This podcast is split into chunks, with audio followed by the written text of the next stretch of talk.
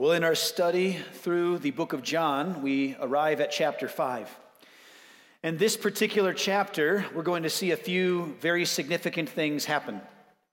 And perhaps most notably is that by the time that we get to the end of this chapter, the hostility towards Jesus from the people in his day is really going to heat up. By the end of this chapter, we're going to see a plot develop to take Jesus' life. Up until this point, uh, at worst, some of Jesus' teaching and works may have caused confusion. He's preached on the temple. Tear this down, I'll rebuild it in three days. Temple? What are you talking about? This took 46 years to build. Jesus preaches and, and he talks about being born again. Born again, how does that even work? He's going to have confusion perhaps, but now we're going to see a white knuckled, furious grip from these Jews we're about to uncover that will lead them to literally plan murder for Christ. We're going to see that these Jews will conclude they are holier than, they are more righteous than, more sinless than, more trustworthy than Jesus himself. That's what's going to happen. The dividing line will be drawn.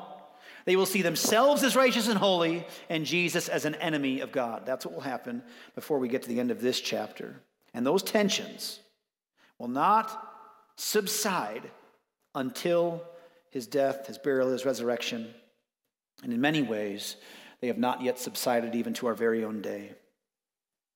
Today's passage will also carry with it a weighty warning against legalism in the hearts of people.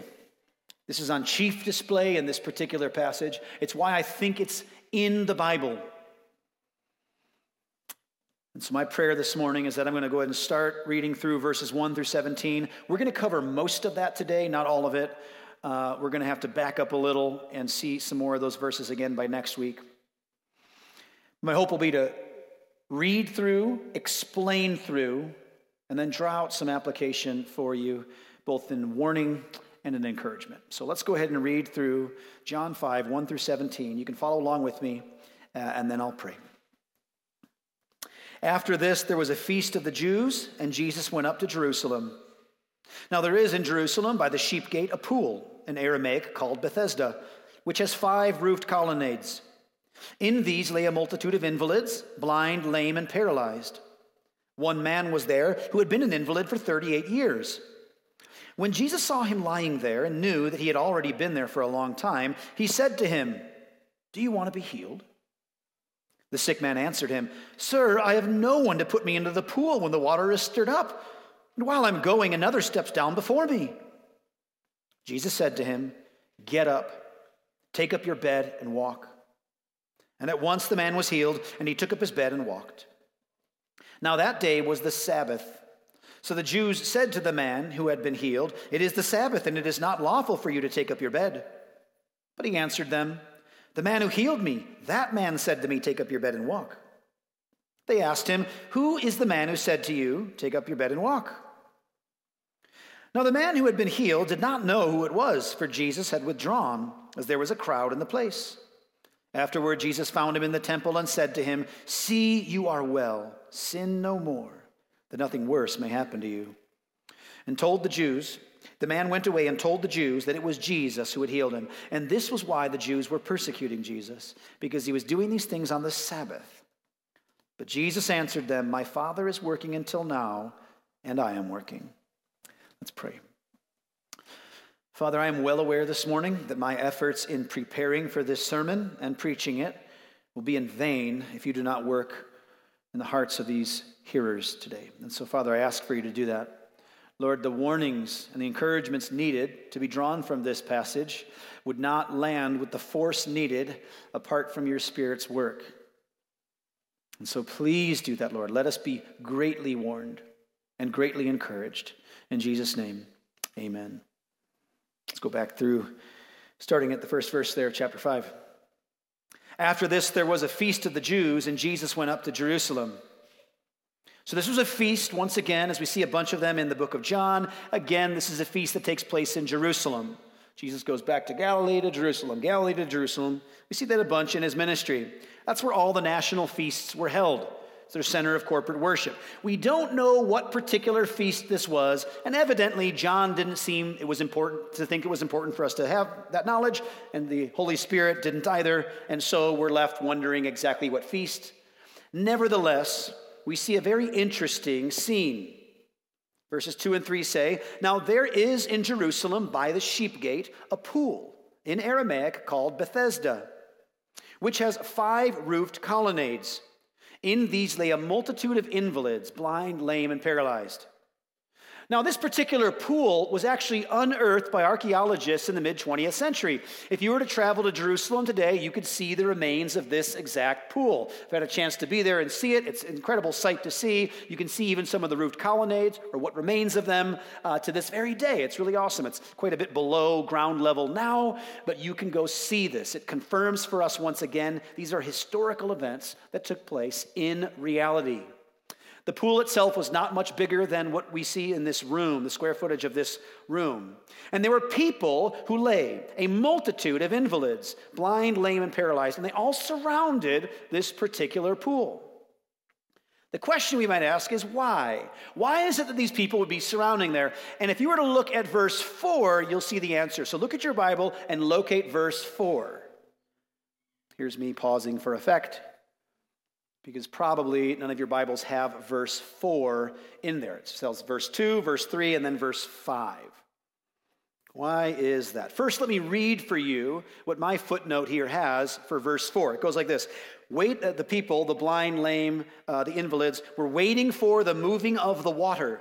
For an angel of the Lord went down at certain seasons into the pool and stirred the water. Whoever stepped in first after the stirring of the water was healed of whatever disease he had. That's what verse 4 would say. That's the way we have it on record in English here. And it's not in the flow of most of your Bibles, I suspect. It might be in italics or in a footnote below, but that's the best we've got. Why? Well, because the Bible has been put together by a whole uh, litany of manuscript traditions, that is, copies of the New and Old Testaments that we can use to piece together the original account. And the earliest manuscripts do not include this particular verse. So, as the English Bible came along, uh, people did see that manuscript evidence later. They added it in there as a bit of a commentary. And here in our modern Bibles, they put it as a footnote just to make sure that people know I don't think this was inspired but clearly later traditions added it in order for us to understand the particular superstition and tradition that had developed. So some allow verses like this to be an undermining. Some people look at this and go, aha, see, this missing verse is proof that translators are trying to trick us. No, it's exactly the opposite. The simple fact that whenever there are question marks about what verse should or should not be included, we have them included with footnotes to warn. Hey, this may or may not have actually been inspired. This just made it into later Bibles when people were writing their notes. And so the hearer, the reader can judge.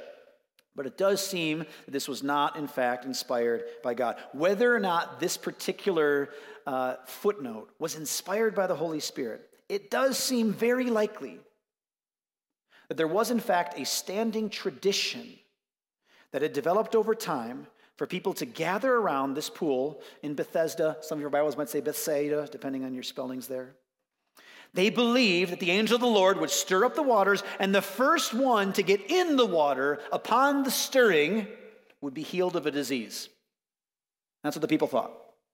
And that's the setting for the story we're about to read. So I want you to picture it with me a good sized pool, maybe like this one, uh, the, size of this room, people all lined up. And how, what do you think they're doing? If, you're, if anybody who actually cares to be healed, there's no way they're sitting in lawn chairs 10 feet away. They're right up on the edge. This is like my kids waiting at the rim of our pool for the lifeguards to blow the whistle to say 15 minutes is up, you can get back in. They're waiting for the firing pistol to shoot that they can dive in the pool. That's what people are ready to do and their eyes are fixed on the water. No one knows exactly the stirring, but perhaps there was a, it was a, a spring-fed uh, pool, so maybe bubbles would come up, and someone would think, "Ah, angel," and dive in with the assumption that they could be healed. I want you to zoom in with me now. That's the scene in Jerusalem during a feast day. On this particular feast, the tradition was ah, God will come down. Somebody today gets healed. And whoever's the first in wins. Verse 5 zooms the story in to a single man. One man was there who had been an invalid for 38 years. So, this great crowd of people, and we have to imagine there could be hundreds of people there. Even if people thought it was superstitious, it's still a fun event to observe. And so, people came around to watch everyone crowd the water. And some certainly took it very seriously. This lame man, he was unable to walk and had been unable to walk for 38 years, was there. 38 years. Just to not miss anything here, many commentators have noted something about that 38 years, because we see rich symbolism, especially throughout the lives of life of Jesus and in the gospel accounts. 38 years is precisely the number of years that the Israelites wandered in the desert. 38 years. You may be going, wasn't it 40? 40 years was the total number of years they were in the desert. But the first two, they were receiving the law of God, they were uh, fighting off some enemies, they were traveling, they were building the tabernacle, establishing a society. It wasn't until the second year that they made it to the promised land and were turned back at the Jordan River to spend the rest of the 40 years. 38 more wandering before they'd enter the promised land. So think about that. 38 years of aimless wandering prior to a promised salvation. And so many have seen rich symbolism in this man, a representative of Israel, in a aimless wandering until salvation comes 38 years later. 38 years he had not been able to walk. Verse 6 says, When Jesus saw him lying there and knew that he had already been there a long time, he said to him, do you want to be healed? Picture with me again whole crowd of people. This guy is probably not on the front line. Jesus sees him. Jesus is probably on the outskirts of the crowd. This guy's sitting down on a mat there, and he's pretty whiny about what's going down, as we're going to see. And Jesus approaches him. He doesn't wait to be approached. This man has no idea who Jesus is. He won't even know until much later. He doesn't know his name, doesn't know who. He's, he couldn't pick him out of a crowd again. Man sitting there on his mat. Jesus initiates a conversation, just as with the woman at the well. Unsolicited, he steps forward. And Jesus asks what must have seemed to this man the most obvious question Do you want to be healed? Jesus chose that man out of the entirety of the crowd. Why? I don't know if we'll ever know. But he went to this man, asked the question, and here's the response. The sick man answered him, Sir, and I think it's whiny, so I'll do the whiny voice. I have no one to put me into the pool when the water is stirred up. And while I'm going, another steps down before me. What's he saying? That's my salvation. That's my hope. My hope is getting in the water. Do I want to be healed? Of course I want to be healed. I just need to get in the water. That's my greatest hope. We're in chapter 5 you guys remember chapter 4? Where Jesus speaks to the woman at the well. And what's the first thing he says in that unsolicited conversation? If you knew who I was, who it was you were talking to, you would have asked me, and I would have given you the water of life. Here, this crowd of people is staring at the water, looking for salvation, when the real water of life is right behind them, approaching an invalid on the steps. Everybody's fixated on the wrong thing. And so is this man. Just like the woman at the well, just like Nicodemus, just like the Pharisees back in Jerusalem earlier with the temple misunderstanding, this guy has no idea who he's talking to, has no idea that Jesus is actually meaning, Do you want to be healed? If he answers yes, boom, we're done. Now this man doesn't understand. He goes, Well, what, if you're asking if I want to get in the water, I assume, yes. And his particular infirmity made it such that it was even harder for him to get into the water.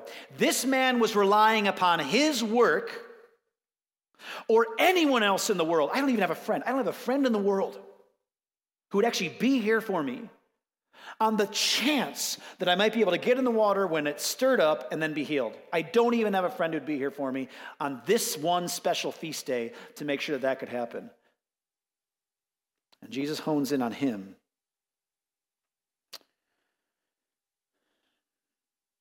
Jesus says to him, What's the next thing he says? This is awesome. Jesus said to him, Get up,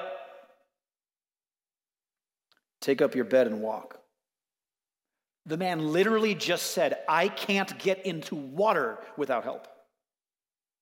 I, I, I, can't do it. Unless somebody helps me, I won't even be able to roll myself into that pool. And Jesus just says, Get up.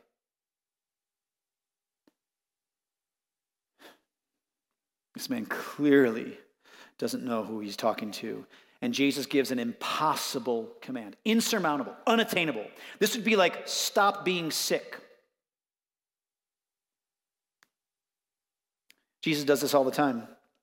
I've heard this kind of ism in Christianity where people say about Jesus, well, God would never command us to do something we couldn't do. That's not, that's totally false. He tells us to do things we can't do all the time. Jesus says, be perfect. Matthew 5 45. He'll later say to this man, stop sinning.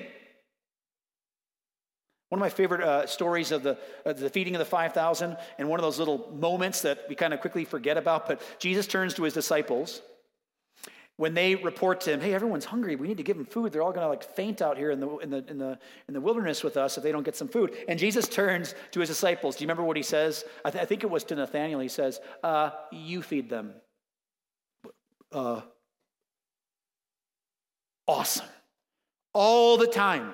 He gives impossible commands that could not possibly be followed unless, unless God supernaturally gives the power to obey. God still does this for us today. I don't think this is the point of this text, but I can't not draw up on this a little bit here. God may tell you to forgive someone, to love someone, to overcome a particular sin in your life and you know you do not have the power in yourself to do it. I tried. I don't have it in me. I, I, can't. It's not possible for me to do what you're commanding me to do. Of course, it's not. But if you're a believer, He gives you the Holy Spirit to equip you, to empower you, to enable you to do what would be impossible for you to do by yourself. Here, Jesus speaks to this man and He says, Get up, take up your bed, and walk. And again, I'm just picturing it. Can you imagine just saying that to somebody on the street today? What do you think they would go? Okay, I'll try. It's hard to imagine. The authority with which, which he must have spoke. Irresistibly, the man uh, responds to the call. I don't think there's any way around it. Irresistibly, just, okay, boom, stands up. He can't not obey Jesus. The very God who spoke the earth into existence, light, birds, trees, humankind, he speaks to this man and just as effectually causes him to stand to his feet. You know, have you ever seen, have you ever seen uh, like videos of uh, maybe a, a, wounded soldier or something comes back from the battlefield and, uh, you know, he has to go through a whole bunch of physical therapy to slowly learn to walk again. And he's on those little parallel bars and kind of just muscling his way through to kind of build those muscles all over again so he can walk again after a, after a, a harmful incident. Jesus' miracles are always better. Instantaneous. The guy doesn't get up and stumble. I haven't walked in 40 years. I don't know how to do this. Gets up, picks up a mat, and starts walking. It's just unfathomable. It's the real thing. And at once the man was healed, and he took up his bed and walked. But that verse finishes with another sentence. And it's this sentence that I believe is like a dark storm cloud forming on the horizon. I think that this sentence clues us into and introduces why this particular story is recorded. Jesus healed many people, probably thousands of people, easily hundreds we've never even read about in the Bible. John says that later at the end of this book. Listen, there's so many more miracles that I couldn't have written about. I didn't have enough ink, didn't have enough paper to finish writing about all those miracles. Why would this one have been selected to aid in our belief of Jesus? Why this one? I think this is why. Now, that day was the Sabbath. Here's why that's so significant. So the Jews said to the man who had been healed, It is a Sabbath. It's not lawful for you to take up your bed. Now, quick pause here. The term for Jews here, it does just mean Jews, but John uses it 71 times, and every time John uses it, he's using it to refer to the rulers of the Jews Sanhedrin, Pharisees, uh, some religious leader role. That, that's the way John uses it. So he's not just saying the crowd generally, he's saying some level of leadership, credibility, so it's a particular interaction with the Jewish leaders. And he, the Jews said to the man who had been healed, It is the Sabbath. It's not lawful for you to take up your bed. Now let's begin by giving some benefit of the doubt. Let's, at this point of the story, just forget what's going to come next for a second and imagine the scene. We've got some uh, Jews, religious leaders, standing there on the street, maybe in the marketplace, and they see a guy just start you know, big smile on his face, uh, rolled up yoga mat under his arm, walking his way home. And these Jews, crowd, hey, oh, hey, buddy, uh, just didn't know if you knew this. Um, it's Saturday. So, no carrying stuff. Maybe they had no idea what was going down. They just are, hey, a little helpful, uh, you know, public service announcement for you, buddy. But he answered them, The man who healed me, that man said to me, Take up your bed and walk. Now, all of them, I think, not just the, Jew, the Jews, uh, these rulers, uh, not just the man, I think everybody who could be around know this. That the fourth commandment specified a rest on the Sabbath day. That would have been Saturday, the seventh day of the week. Exodus 20, verses 8 through 10 tell us, so the, this tells us a bit about that Sabbath law. It's one of the Ten Commandments. Fourth commandment remember the Sabbath day to keep it holy. Six days you shall labor and do all your work, but the seventh day is a Sabbath to the Lord your God. On it you shall do, you shall not do any work. And that in that same passage, it'll go on to explain, and that goes for everybody sojourners, uh, masters, uh, children, women, men, everybody, even your animals have to take a break on the Sabbath day. That's everybody has to follow that. And carrying stuff was considered a Sabbath breaking work. Jeremiah 17, 21 says, Thus says the Lord, take care for the sake of your lives, and do not bear a burden on the Sabbath day, or bring it in by the gates of Jerusalem. So, there was at least a basis for these Jews to challenge that question. Hey, just so you know, it's kind of one of our laws. And what's the response? The man who healed me, he said it's okay. In saying this, this man lets on two very important pieces of information. Number one, he has been healed. Number two, the healer authorized me carrying this mat. They asked him, Who's the man who said to you, Take up your bed and walk? Now, there's no way around this, especially because where we're going to see this goes. This goes to a plot to kill Jesus. That's where it ends. A successful plot to kill Jesus. Who's the man who said to you, Take up your bed and walk? This is not sincerity of the heart. Oh, that's wonderful news. Oh, go tell us. Then we'll tell all those people standing around the pool, Stop looking at the water, look at that guy. There is no goodness in their heart. This is a twisted and sick response Make no mistake about it. If we've needed evidence of hardened and corrupted hearts in these men, here it is. Instead of being mind blown, you were, wait, wait, wait, you were healed? Wait, I recognize you. You're that guy who used to be down there and now you're up here. That's, you were healed. Praise God, brother. Rejoice with those who rejoice. They just witnessed a miracle. A man of God must be amongst us. No. They don't even care that this man was healed. They don't care his decades long suffering has ended. They don't even seem to care how. Wait, wait, wait, wait. How? They are fixated on the thing under his arm. All they care about is judgment for the one who told this man to walk. I want you to consider. Consider this for a moment. Nothing Jesus ever does is an accident. Jesus never engages in random acts of kindness. Do, do, do, Oh, sorry, didn't realize it was the Sabbath. I should have stopped. Never. Everything Jesus does is with perfect and absolute intent. That means that this interaction with these Pharisees, these ruling Jews, was not an accident. Jesus provoked this exact interaction. He could have just said, Hey, get up, leave that filthy mat behind you. You're never going to need it again. He goes, Get up. Hey, wait, wait, wait, wait before you go, um, why don't you take that mat with you? Guys, there's no way around this. There's no way around. Jesus has absolute and certain knowledge of what's about to happen because this man is carrying a mat. You can walk. You can walk. You can skip and prance your way home if you want on a Sabbath. But carrying a mat, Jesus knows exactly what's about to happen, and he provokes it anyway. He stirs it up. He arouses in these hypocrites their judgmental reaction for the record, for us, and exposes the true condition of their hearts. Now, at this point, it is clear that they are infected with a spirit of legalism.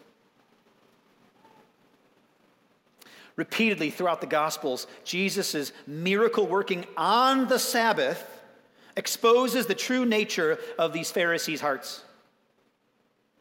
He continually tells them it is not sinful to do good on the Sabbath.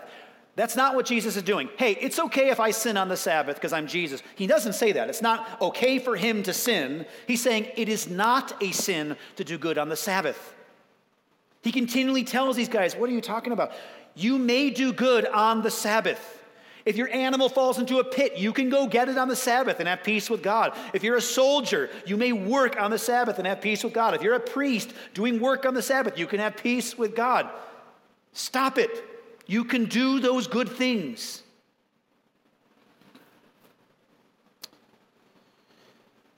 Necessary labors are, of course, permitted, but that's why this was so easy for Jesus to stir it up because it had been an area where people could observe particular works and activities of others with heightened scrutiny. And they don't seem to care so often about Jesus' explanation of why it's okay to work on the Sabbath in these instances. They care more about the letter of the law than about the person. More importantly, they love the law more than the lawgiver. I want to talk about and from this passage warn you of a spirit of legalism. But in so doing, I want to start with this disclaimer legalism ought not be confused with loving righteousness.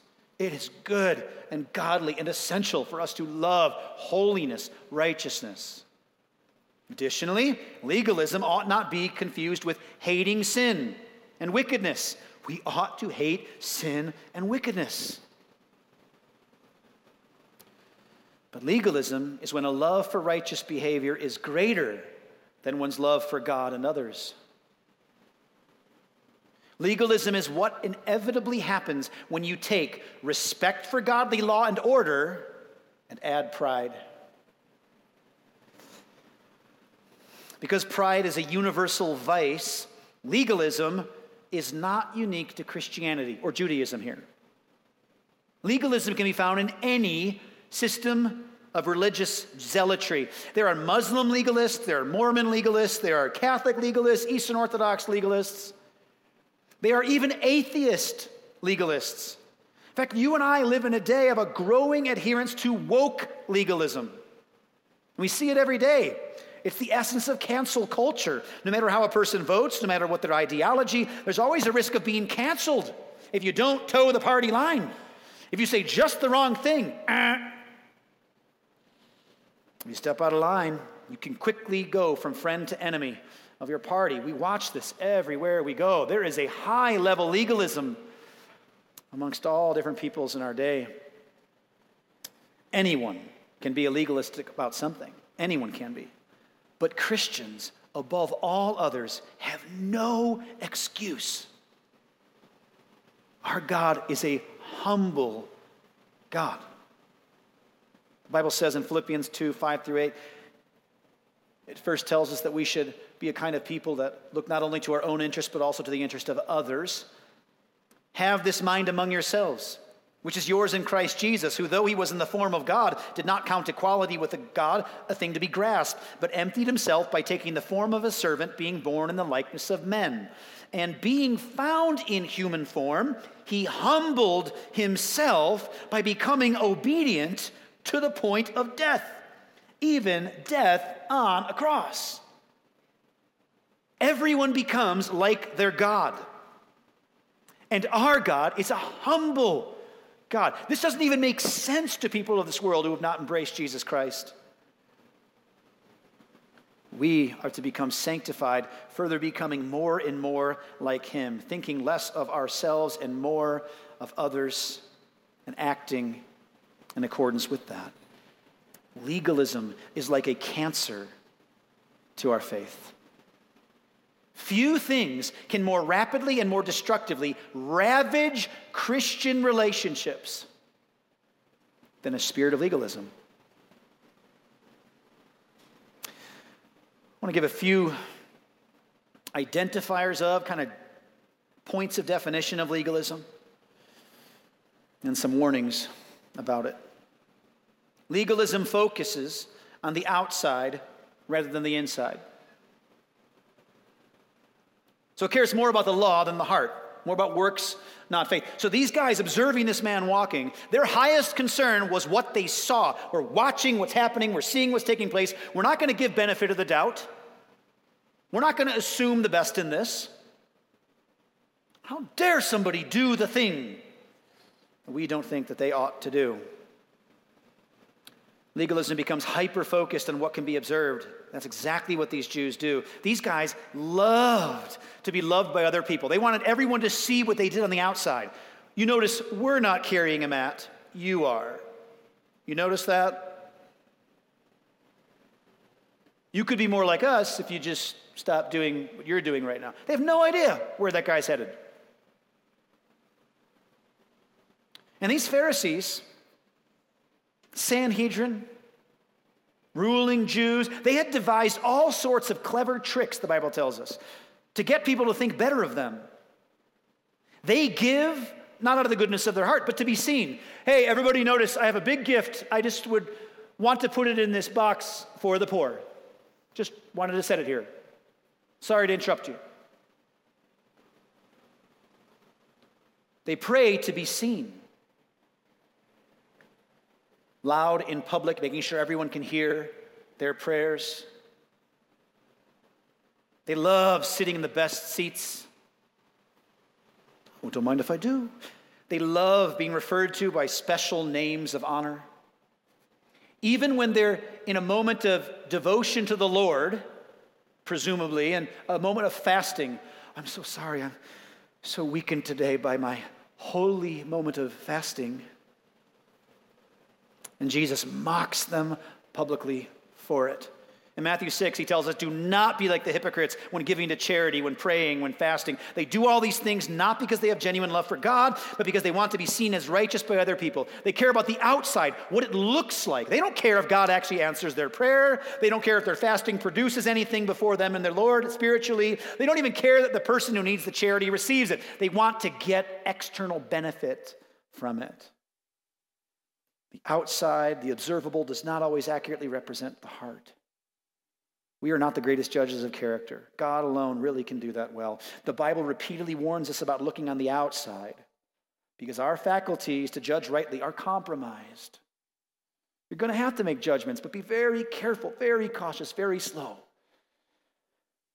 Because what we see on the outside does not always show us what's on the inside. And it all too often provokes self righteousness. That's exactly what we see in these Jews. In other words, they're not like, brother, we see you with the mat. We too have sinned against God, carrying our mats, sometimes literally.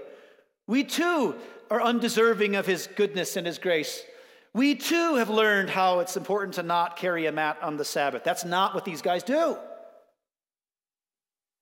They're hypocrites. Jesus says in Matthew 15, 7 through 9. You hypocrites, well did Isaiah prophesy of you when he said, This people honors me with their lips, outward, external, but their heart is far from me, internal. In vain do they worship me, teaching as doctrines the commandments of men. All these externalities, it's not hard to check boxes. It's not hard to invent your own boxes, and that's what he says there teaching as doctrines the commandments of men. When you're not seen as good enough and following all the doctrines God has given you, give yourself a bunch more and then you can check all those boxes.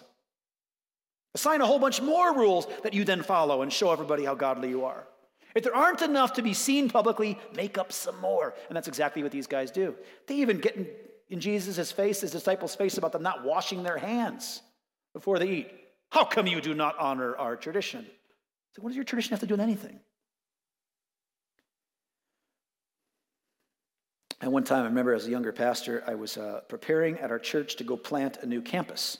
And uh, we were hoping to kind of reach a new area uh, that was a big growing area, um, a handful of miles away from the main campus. And as I was getting ready to do that, I remember a woman at our church walked up to me in the middle of the week at some point, and she said, Hey, so you're, you're planting that campus. Um, well, I've got a son, an adult son, who uh, has walked away from the Lord. And I, I, believe that he really needs to come back to church. He really needs Jesus. And I really, he lives right next to where you're going to plant that campus. And I really want him to go to church, but I'm having a hard time. I don't think that I can, in good conscience, tell him to go to that church. I said, Oh, why? And she goes, Well, because you wear jeans and no tie. Oh, how easy it is to build a box. no verse, no Bible, build a box so we can check it. And we're so easily drawn into these errors. It is far easier, listen, consider this. It is far easier to put on a tie than it is to prepare and preach sermons proclaiming truth uncompromising. Far easier to put a tie on. But we're so prone to this. And because legalism focuses on outward and observable behaviors, that's the focus, that's the emphasis, legalism invariably stirs up judgment for others. Well, where's your tie? Legalism heightens our scrutiny. It turns everyone into a proverbial hall monitor, witch hunter. Well, what's one over there? Who's there? Are they doing right? What? Is everybody sinning here? Is everybody obeying here? What? I think that person. That's what happens. And the, the enemy loves it. It's his playground. He loves to exploit that kind of scrutiny in our hearts, that we would watch out for any minor infraction that we may have seen in another, that we can turn our neighbor into the Gestapo, like it's some George Orwell novel. And this happens amongst believers sometimes. In fact, this is exactly what we see. We see the Spirit in the Pharisees, we see the Spirit in the Jews. This kind of scrutiny will turn them into judge, jury, and executioner. They don't merely go, well, he shouldn't be doing that. I'll leave it in the hands of God. Is that where they stop?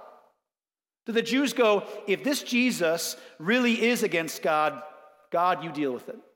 No, they want blood.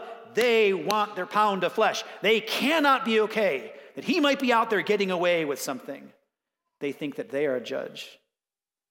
These Pharisees brought this in and taught this to the people, and they had so much influence over those around them. The credibility of the people around them, that they were able to sway crowds to go from Hosanna, Hosanna, to a few days later, crucify. It's not hard to stir that up in hearts. Legalism lacks grace and mercy. You know, at the heart of the Christian faith is grace and mercy, that we are an undeserving people. In spite of everything that we've ever done, God unconditionally loves and rescues believers.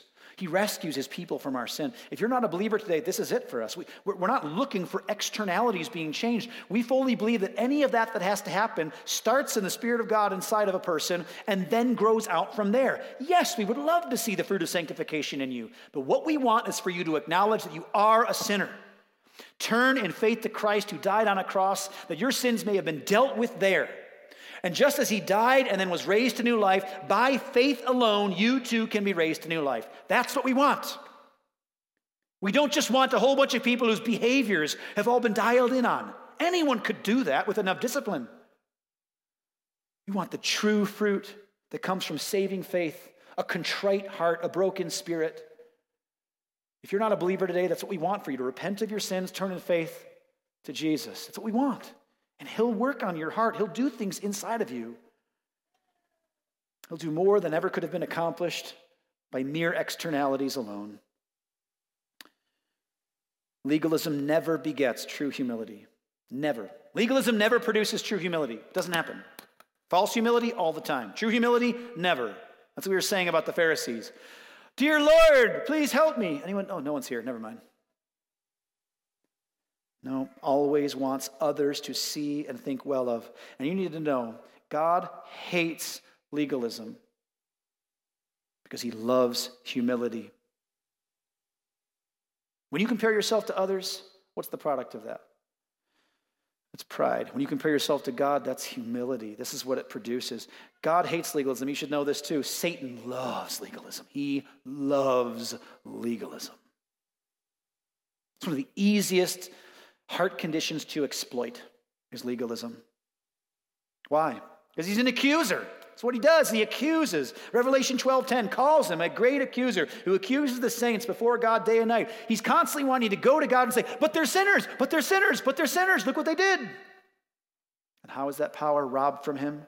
By the blood of Jesus Christ. That's how. By an acknowledgement, "Yes, I am a sinner. Yes, I do deserve accusation." But all that has been taken in Jesus Christ that I may be forgiven, forgiven, forgiven, forgiven, forgiven. In fact, those who fall for the lies of legalism act like their father, Satan.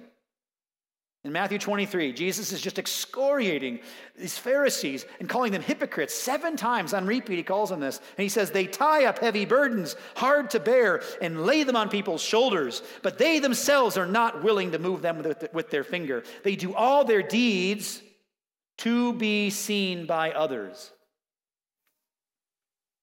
He even goes on to say in that same passage that they are children of hell, multiplying another generation of children of hell. In John 8, he calls them sons of Satan. You're like your father, the devil. That's what he calls these legalists. And yet, in Jesus' days, in Jesus' day, it was these very guys who had the greatest social score. Others trusted them, they looked up to them, they followed them. They looked at Jesus and these guys and they said, We want those guys. So many of them. And their pride was puffed up to their own destruction.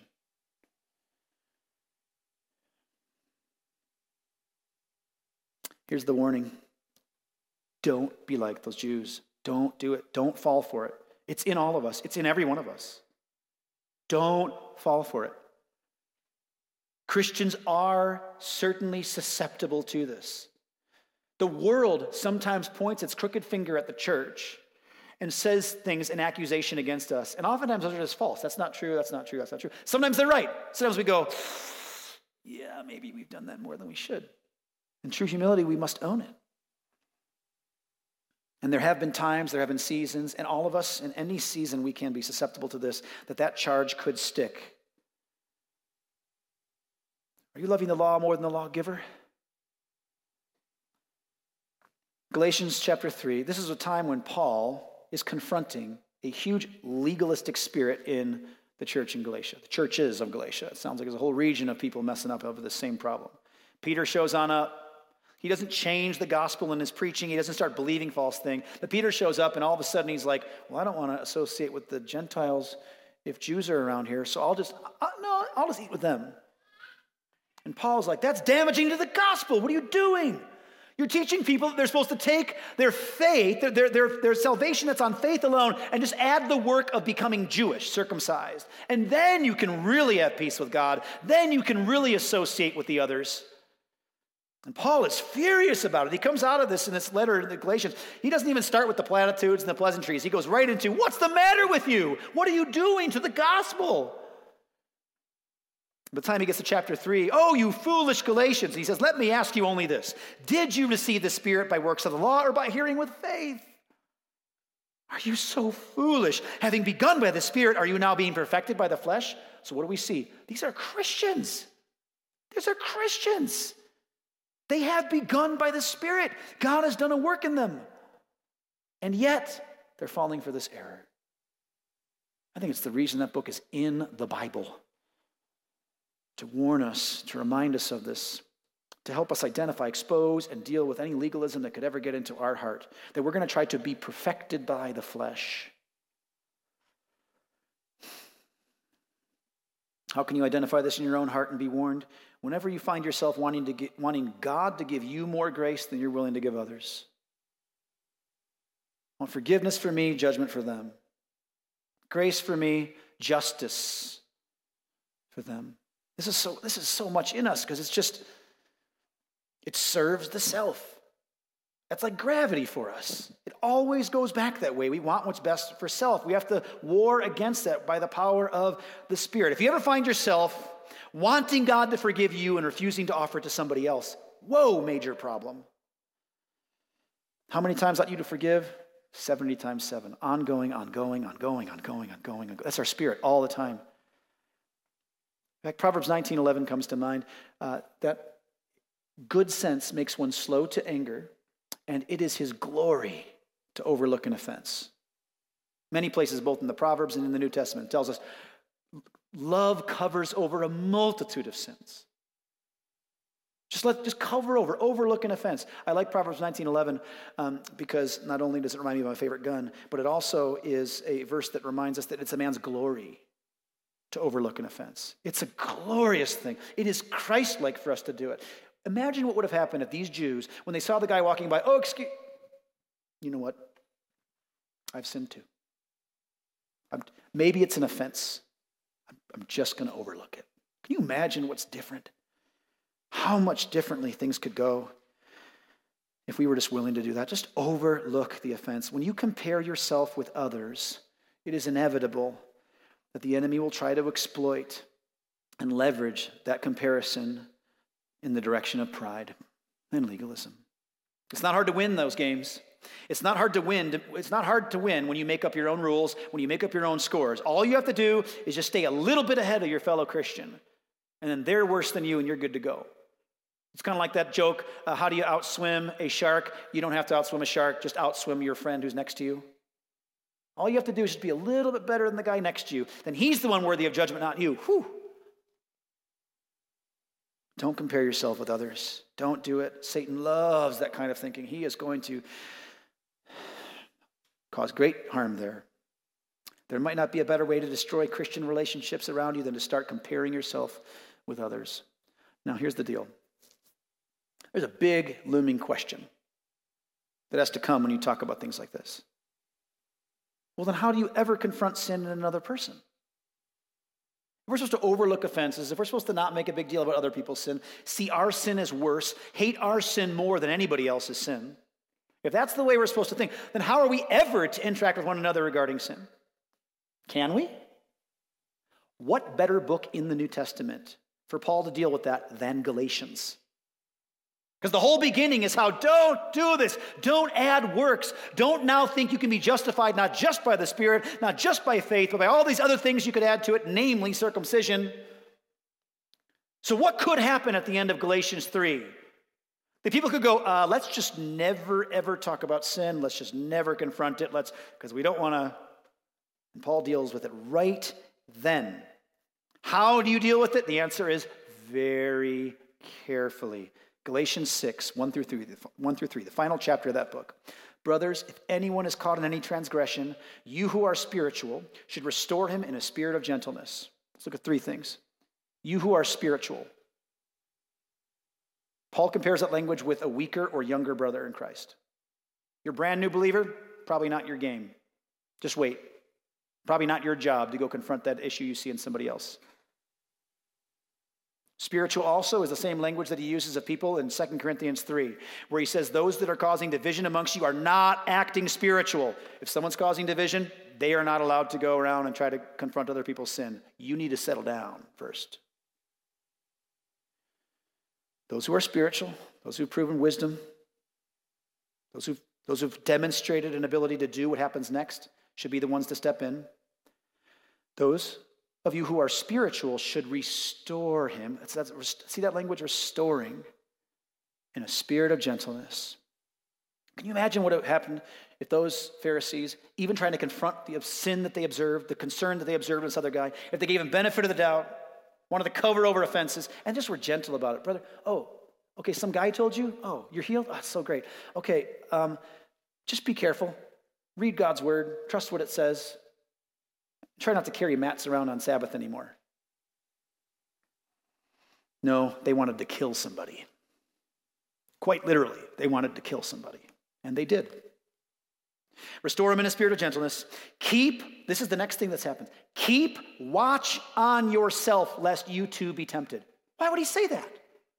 Because Paul knows that when one person goes to confront another in sin, how easy it is for our pride to come in. I, as the holy and righteous one, who would never do as you lowly believer, please stop doing the sinful and wicked, unholy things and be more like me. Keep watch on yourself. You think your heart can handle that? Pause. Be careful. The enemy will tempt you in that position. And how do we know that's the way he's going? Because it's literally what he's going to say a verse and a half later bear one another's burdens and so fulfill the law of Christ. So come underneath, help that brother with it. For if anyone thinks he is something when he is nothing, he deceives himself. That's the temptation.